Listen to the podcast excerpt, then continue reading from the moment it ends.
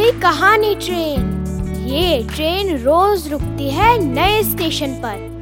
मिलाती है आपको एक नई कहानी और कई नए किरदारों से।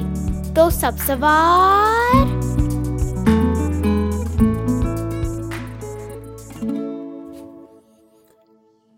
आज हम सुनेंगे एक नई कहानी, जिसका नाम है जन्मदिन। इसे लिखा है रंजना ने। कहानी सुनने के बाद कहानी पर हम बातचीत करेंगे। इसलिए ध्यान से सुनिएगा।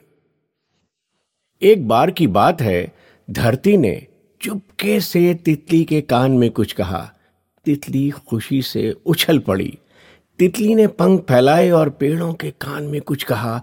पेड़ मुस्कुराने लगे। फिर वो फूलों के पास गई और कुछ कहा। फूल भी मुस्कुराने लगे। वो नदी के पास गई। नदी खुशी से मुस्कुरा दी। इस तरह तितली ने सबको ये खबर पहुंचाई। आज धरती का जन्मदिन है। पेड़ ने झूम झूम कर धरती को जन्मदिन की बधाई दी। तितली रंग बिरंगे पंख फैलाकर उड़ी और खूब नाची। फूल धरती पर बरसने लगे। नदी ने लहरा लहरा कर अटखेलियाँ की। सबने मिलकर धरती के लिए गाना गाया। धरती के लिए आज का दिन बहुत खास था। उम्मीद है कि आप सभी ने यह कहानी पूरे ध्यान से सुनी होगी। तो कैसी लगी आपको ये कहानी? याद कीजिए कि तितली ने किस किस को यह खबर सुनाई। तितली की किस बात पर फूल मुस्कुराया? जन्मदिन पर अक्सर गीत गाए जाते हैं।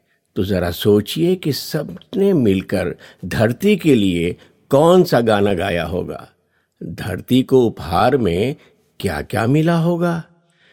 तितली के पंखों का रंग कैसा होता है? उन रंगों के नाम तो बताइए। जरा सोचिए, आपके पास पंख होते तो आप कहाँ कहाँ उड़ते जाते और क्या क्या करते? आप अपना जन्मदिन मनाने के लिए एक इनविटेशन कार्ड बनाइए।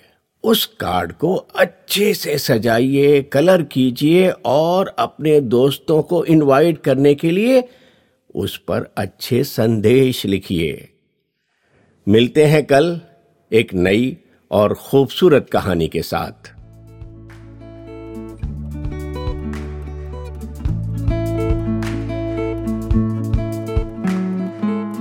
आशा है ये कहानी आपको पसंद आई होगी।